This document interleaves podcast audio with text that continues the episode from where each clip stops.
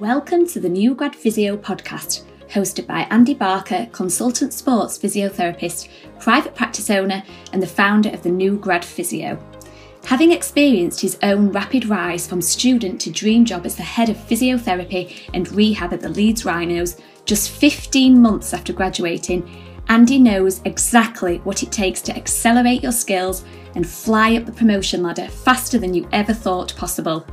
Having previously been with the Leeds Rhinos for 10 seasons, Andy now consults with a number of individual elite athletes within professional rugby, international football, and professional dance, alongside running his own successful private practice. Andy built the New Grad Physio to help new grad physios, sports therapists, and sport rehabilitators just like you accelerate their own learning and learn the skill sets you need to become a competent, confident, and competitive new grad physio.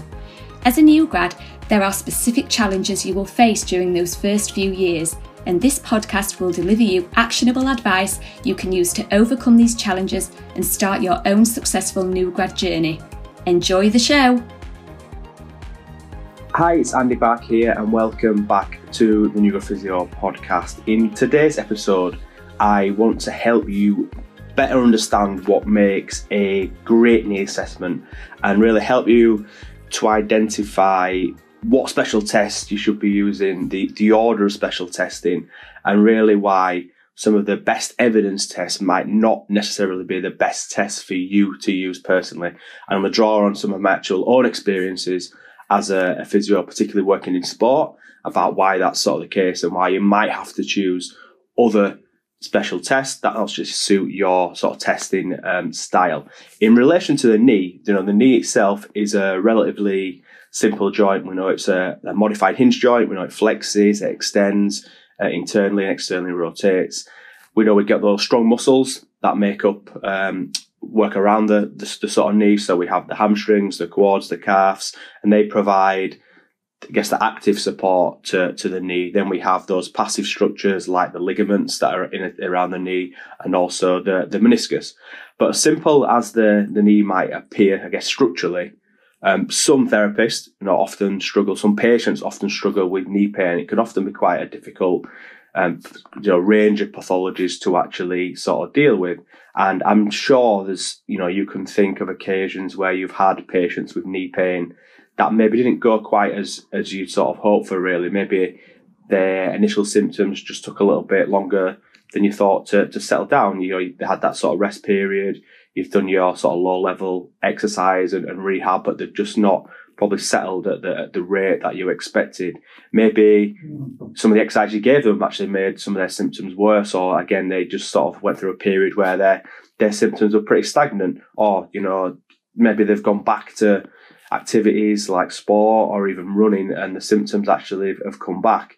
Maybe sometimes you, you know, maybe you work in sport, maybe, maybe you're seeing a, a patient in an NHS department or even in a private clinic. And maybe sometimes you just a bit worried, a bit skeptical. I guess you've not had a lot of experience testing, you know, a lot of knees that you might miss an important injury like a, a meniscus injury or even something like an ACL. And despite being, you know, quite a simple joint, the knee itself can, can be quite challenging. We know there's a, a lot going on there, some of the structures there that I've just sort of discussed. So, uh, in this podcast, I just want to help you better understand what makes a, a great knee assessment. And probably the first thing to, to start with is, is the fact that you, you need to know your tests. You need to, you need to know as actually what you what each test you are using, what it's the aim to do. Uh, and guess unlike some other areas of the body, the knee is actually quite good. So the special tests that we can use in and around the, the knee joint, particularly some of the ligamentous tests, are actually pretty good in terms of they have good sensitivity, they're quite specific, which in theory should make it easier for, for you as a therapist to be able to identify exactly what structure is causing your patient's knee pain. However, this is this is basically built on a massive assumption, and this is the same for all special tests. But the big assumption is that you can actually do your test well. So our test may be really sensitive, it really really really specific to a certain you know injury or structure that you're sort of using it to to test for to rule in or rule out a particular sort of injury. But the assumption here is that you can actually do the sort of test test well. So I guess any special test, whatever it is, regardless of how good it might look in a textbook, how good the sort of scores it has in terms of how sensitive it is, how specific it is, you know, in a in a journal article or systematic review or whatever it may be, you know, regardless of these scores, it's only ever as good as the the person, you as a therapist conducting the test. So what's really important is that we understand when we are testing that you know which test to use with the right sort of patient. And this is um, a big sort of shift and what I want to talk about now. Is very different to, to definitely how I was taught at university and I know to this day how how sort of students are taught. And the the big danger of working in this way is it, it sometimes it mixes up your sort of clinical your clinical picture and makes it harder for you to reason and actually find out to, to find diagnosis and find out obviously what's going on with your particular patient and that is when you're presenting with a patient with knee pain and you just almost go into this sort of robotic mode where you're assessing the knee. So you basically just test every single special test that you know of in relation to the knee. So your patient's got no history or there's no, you know, mechanism or anything that's come up in the subjective history or indeed the, the start of your objective testing that's indicating that they may have, you know, instability in their knee but then you will still test it, you know, ACL laxity, PCL laxity, uh, MCL, LCL, and ligament tests like this. Where if you really think about it logically, if there's no indication whatsoever that they may have one of those injuries, then you know it's not really a logical way to assess that particular patient's patient's knee. And you know, for, for many of us, uh, maybe yourself, you know, this this is what we're taught at university. This is def- definitely how how I was sort of taught. And again, there's there's a big problem there with, with this this sort of approach. So to be better, you know, we want to be as specific as possible when we are using any type of test, so any objective test, and that obviously includes special testing as well. So what we don't want to do is pick up these sort of false positives, and indeed we don't want to do too many tests that will just get in you got guess information that might not actually be relevant and you end up second guessing yourself, thinking, "Do I feel? Does that feel different to the other side? I'm not too sure." Your patient's telling you it's a little bit painful or feels different, and again, that often just muddles the sort of clinical picture and makes it harder for you as a therapist to really make sense of what's going on with your patient's assessment. So, going back to knowing your tests and knowing what tests to select, again, this there's a, there's a large component here in relation to your your subjective history. So. You, the, the only way really for you to be able to do this well and to be able to be specific to the test you're actually going to be selecting is to having completed a really good subjective history that you have a, a you know a good suspicion about what structure or structures may be injured so then you can actually prioritize certain tests during your objective assessment so basically all you're doing there is is just testing you know your suspicions so you know then ultimately it's just about testing. And if, if you're competent with the actual technique of the particular test and you know what you're testing, it obviously links back to your patient's subjective history, then you're not going to go too too far wrong. So the biggest, I guess, point to start the podcast is to sort of get you away from that, I guess, that method of just testing, you know, everything out in the knee just because they present with a knee injury. The same thing happens with ankle injuries, same thing happens with hip, you know, shoulder injuries where we just sort of go into this I guess it is like more robotic mode. It's just you've we've we've learned these tests, we've learned to do in a particular order at university, and it's important that you obviously do know the tests, but just think about you know why you're actually testing a particular test. If there's no indication of a particular you know, injury, then maybe you don't need to do that test. So moving on from that, one of the one of the things that's really important is to actually do your tests in the right order. And this this feeds on really well from the previous point. So what you'll find, uh, and think back to the last knee you may be assessed on the bed. That might be on a on a placement. That might be you know in your in your world of work, whether that's in the NHS, private practice, or even in sport, wherever you're sort of working. And I bet that if you if you sort of use the method we spoke about before, where you'll generally you know work through a, a, you know the same similar sort of test for each and every injury that you see. I suspect that you'll do them in the same order, just because that's what you're used to doing. So you'll do tests Uh, and it makes logical sense to a certain degree because you're going to do tests that are, I guess, the knee's in a certain position. So then you want to, you know, test the knee in that position. So you might you might do, um, say, a anterior draw test with the, the knee sort of in a, you know, 45 degree flexion, and then you might, because you're, in you're in that sort of same position, you might go straight into doing a posterior draw test. So then, hence testing the ACL followed quickly by the PCL. And that logically makes sense from, a, I guess, a positioning point of view. But two main factors really should should influence the ordering of your testing. Firstly, you should pick the most relevant test or test for the suspected injury that you think your patient has. So, you've worked through your subjective. You may suspect that your patient has an injury to their medial collateral ligament or their MCL. So, in that scenario, you would want to conduct a MCL or a, a valgus stress test. That makes you know perfect sense. That's quite simple and obviously is very is very logical. But like I say, a lot of therapists don't do this because they you just fall into the trap of conducting all the tests that you do, and, and the MCL might fall down the pecking order. It might be the third, fourth, fifth test that you do because it's not in the order that you've been taught. It's not the order that you're used to conducting those tests at the knee. And this is regardless of the patient that's on the bed, regardless of what the patient's told you during that sort of subjective history. And I know I did exactly the same as a new grad. Uh, and, I, and I'm sure there's some of you guys listening to this podcast now will be thinking about your own practice, thinking, yeah, I probably do the same. You, you maybe not even realised it, but that's just, it's just, you know, it's not a, um, I guess, a, a negative, um, you know, reflection on you or anything like that. It's just the way that we're taught, and it's taught for a particular reason. So you get used to doing the test, you get practice doing the test. But in the in the real world, we want to try and be as specific as possible. And you know, I kept doing the same thing. I kept doing the same sort of um, battery of tests, if you like, in the same order, until someone you know taught me different and sort told me, you know, there was a better way to do that and to try and be as specific as possible. It was important that I obviously picked the test that linked as closely to the potential hypothesis that I had in terms of injury. And I was obviously being as specific and I was prioritizing the tests that needed to be testing.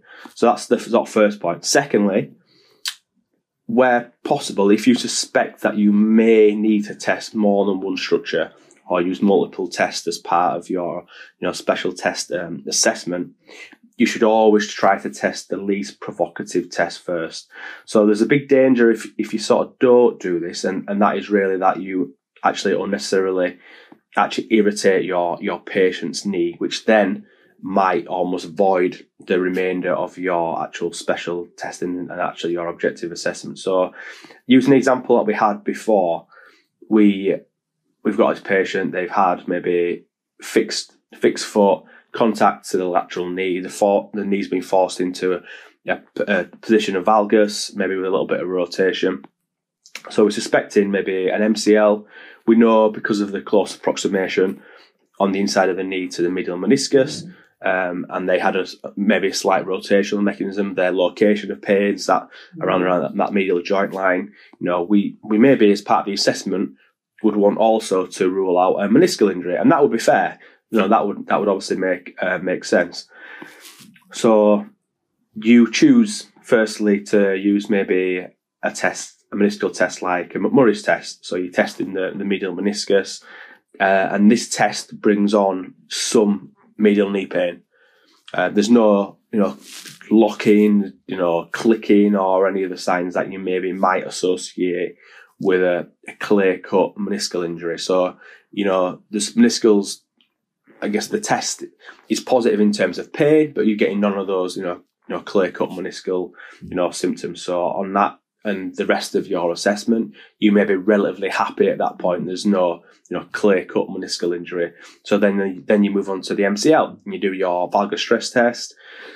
But the, the big danger here is that the knee at this point is already painful. You've done that McMurray's mm. test, you've, you've stirred up some pain to that medial knee, and now you're going to test the MCL, and the knee's already painful. So there's there's a couple of things that might happen here. One, firstly, you you don't really know then when you're doing that valgus test whether the pain you're getting there is from the MCL because you're testing the integrity of the MCL, or is it just like almost residual pain that's left over from the, the previous McMurray's test or meniscal test?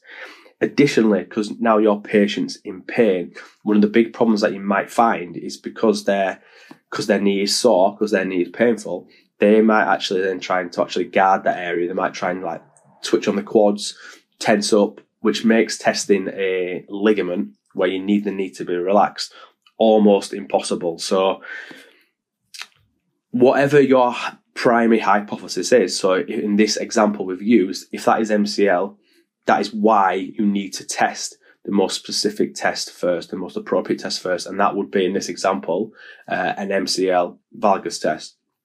You then would then probably move on to something like a McMurray's test. And again, it's all about trying to think when you're doing the testing, you don't just go into that robot mode and just do all the tests, all the tests, all the tests, because you do risk stirring up, you know, in this example, you know, it's one of many, many things that can, I guess, affect your, your results that you maybe get with your, with your patients. But if you stir up symptoms, then it obviously it almost avoids the, the remainder of your assessment because it's really difficult then for you and your patient to distinguish between what's new pain, what's new symptoms, and what's maybe residual and left over from the previous sort of test. So if you think you may have to test multiple structures, you know, during your knee assessment, think about what order you're going to have to, to test because this will have potentially a big impact on your actual testing results. Then the final sort of point I wanted to talk about was to try and find out what test work best for you. So just because one test has better scores in a textbook, it's more sensitive, it's more specific, does not necessarily mean is the best test for you to use. So give you an example here. So in the majority of literature, if you look at ACL testing, a majority of papers and evidence will suggest that the Lachman's test is probably the best test in terms of being the most sensitive and specific for you know for an ACL injury to rule in or to rule out uh, an ACL injury. And whilst this might be true in terms of the textbooks and journals and everything else, it's not a test that I actually use that often. It's not the test that I actually favour because it doesn't actually work well for me. Hope you are enjoying today's episode so far. Just wanted to take a break and make sure you haven't missed out on Andy's latest free resource Five Steps to Fast Track Your New Grad Physio Career. It will show you five simple steps you need to accelerate your learning and career as a new grad physio. It is packed full of clinical and non clinical advice, including the missing career skill university didn't teach you that is stopping you getting better job roles, more opportunities, and better pay as a new grad physio. It's Andy's most downloaded resource, and you can get it completely free just by visiting newgradphysio.com. So make sure you check it out. Now, let's get back to the podcast. I've worked in private practice and I've worked in sport my entire sort of career since sort of graduating, so over sort of 10, 10 years now. And I just found, um, particularly, I've got a big background working in rugby. I've, I've, always worked in rugby from you know day one of my uh, sort of working life as a as a physio. And I was finding when I was assessing, um, particularly rugby, rugby players' knees, not not the fact that I have particularly small hands or anything, but they're obviously quite quite well built um, fellas, and I actually found the actual positioning to me to stabilize their you know their thigh with one hand and then get my hand behind their sort of proximal calf with one hand. I actually found it quite difficult in terms of handling. You know the big big big big boys sometimes, and you know me being able to get enough force to actually test the integrity of that ACL well. I actually found it like quite difficult, and I find it much easier to use uh, an anterior draw test where I'd get them in crook lying, I'd sit in the foot, and I can get both hands behind their proximal sort of calf and obviously pull that pull that tibia forward. So I favoured using a anterior draw test. I would always probably follow that potentially up with a Lachman's test, but my primary ACL test that I would, you know, if I was going to bet on myself about what, you know, to rule in or rule out uh, an ACL injury, and if you said to me, Andy, you've got one test to do, you can do it once, uh, which test would you select? I'd go 100% every time with that anterior draw test because I was more comfortable with my handling, I was more comfortable with the technique, and ultimately over the last 10 years plus, I've used now that test much more than I have a Lachman's test. So my probably quality of testing now in that test is much greater than it would be maybe using a Lachman's test. So if I'm on a pitch now and I'm running the field and I've seen, you know, I've seen all my, my players telling me what's going on, and if I was, you know, querying a potential ACL injury, one of the tests, you know, the test that I would do first up, if I was suspecting a potential ACL injury, if I was going to have to decide whether they were going to stay on the pitch or not, and that was obviously an injury that I'd want to, you know, rule out for them to be able to do that. I'd be doing an anterior, you know, draw test. I would, you know, like I say, I'd probably do a Lachman's test as well, just to sort of back that up. But that'd be the test that I go for. And that is against the evidence in many respects because the Lachman's test is in the textbooks, in most of the journals, would is the is a sort of better better test. But generally, you know, I didn't find that you know that worked well for me, and you might find that yourself. You know, you might be um, small person, you may be maybe a female who gen- generally a bit smaller than males in terms of maybe their hands and things like that. And depending on who you're working with, you might have a larger patient in your clinic, in your department. You might be working sport where you're working with, you know, athletes, people that are bigger than you, and you you might find something similar. You also also might just find that a particular test you just find it easier for whatever reason.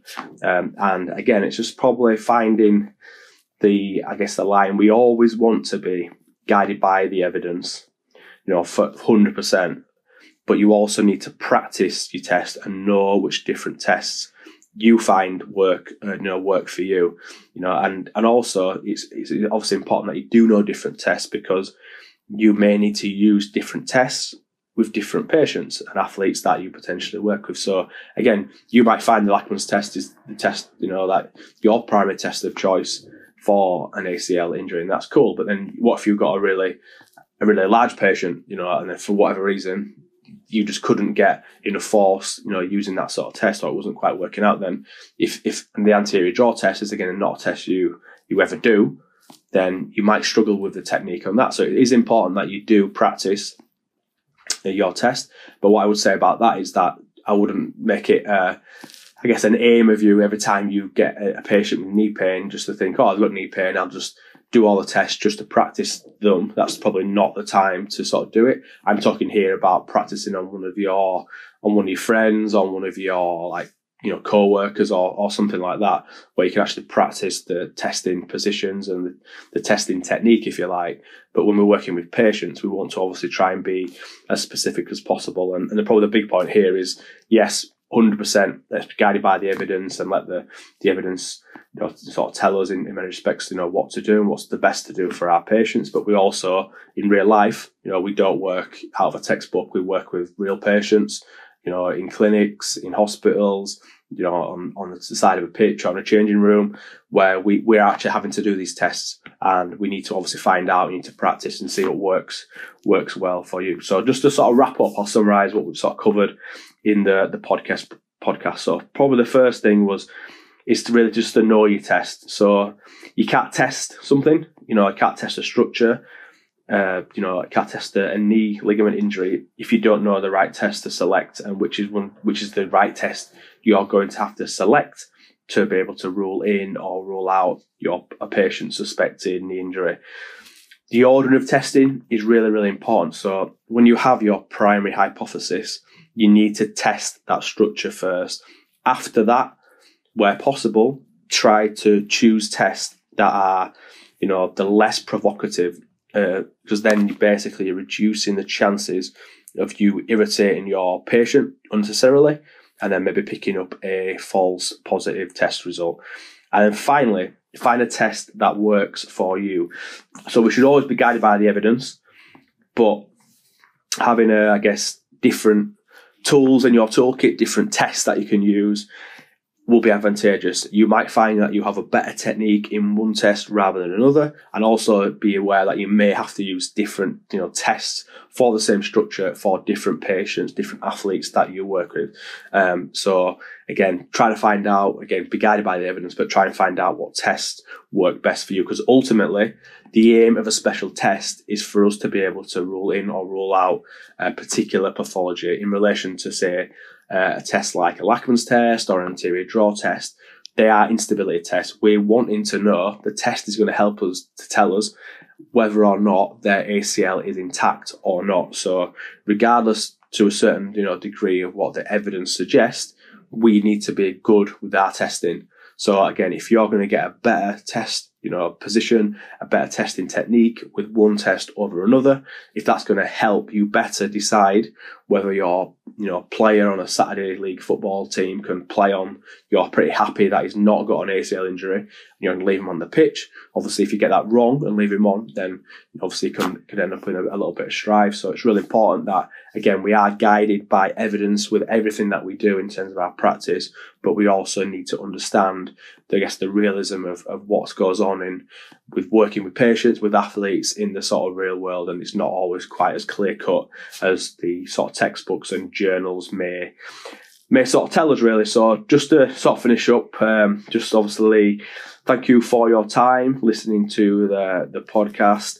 Um, as always, if you do have any questions um, please reach out to me on either on social media or or directly via email is probably the easiest way. So that's Andy at newgradphysio.com. If you really want to find, if need something you're really interested in on lower limb injuries and you want to know maybe how to better assess a knee and ankle and know how to give the sort of right treatment techniques and rehab exercises for your patients, with things like the knee, so in terms of like patellar tendinopathy, uh, patellofemoral joint pain, or even injuries like you know ACLs, PCLs, MCLs, LCLs. Uh, I've got some content that'll be really, really helpful for you and will really be able to, to help you out. So if you do want to get in contact and find out what this is, if you email me again at andy at newgradphysio.com and I will get right back to you. So finally, again, just thanks for your time. Thanks for tuning into the Grad Physio podcast. Enjoy the rest of your day, whatever you have planned, and I will speak to you all again very soon.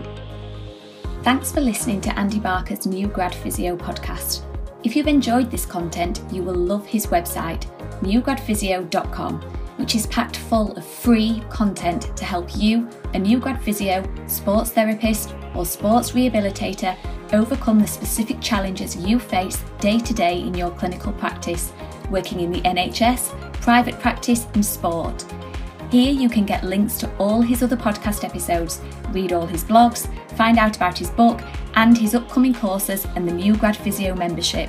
You can also download Andy's latest free resource, 5 Steps to Fast Track Your New Grad Physio Career.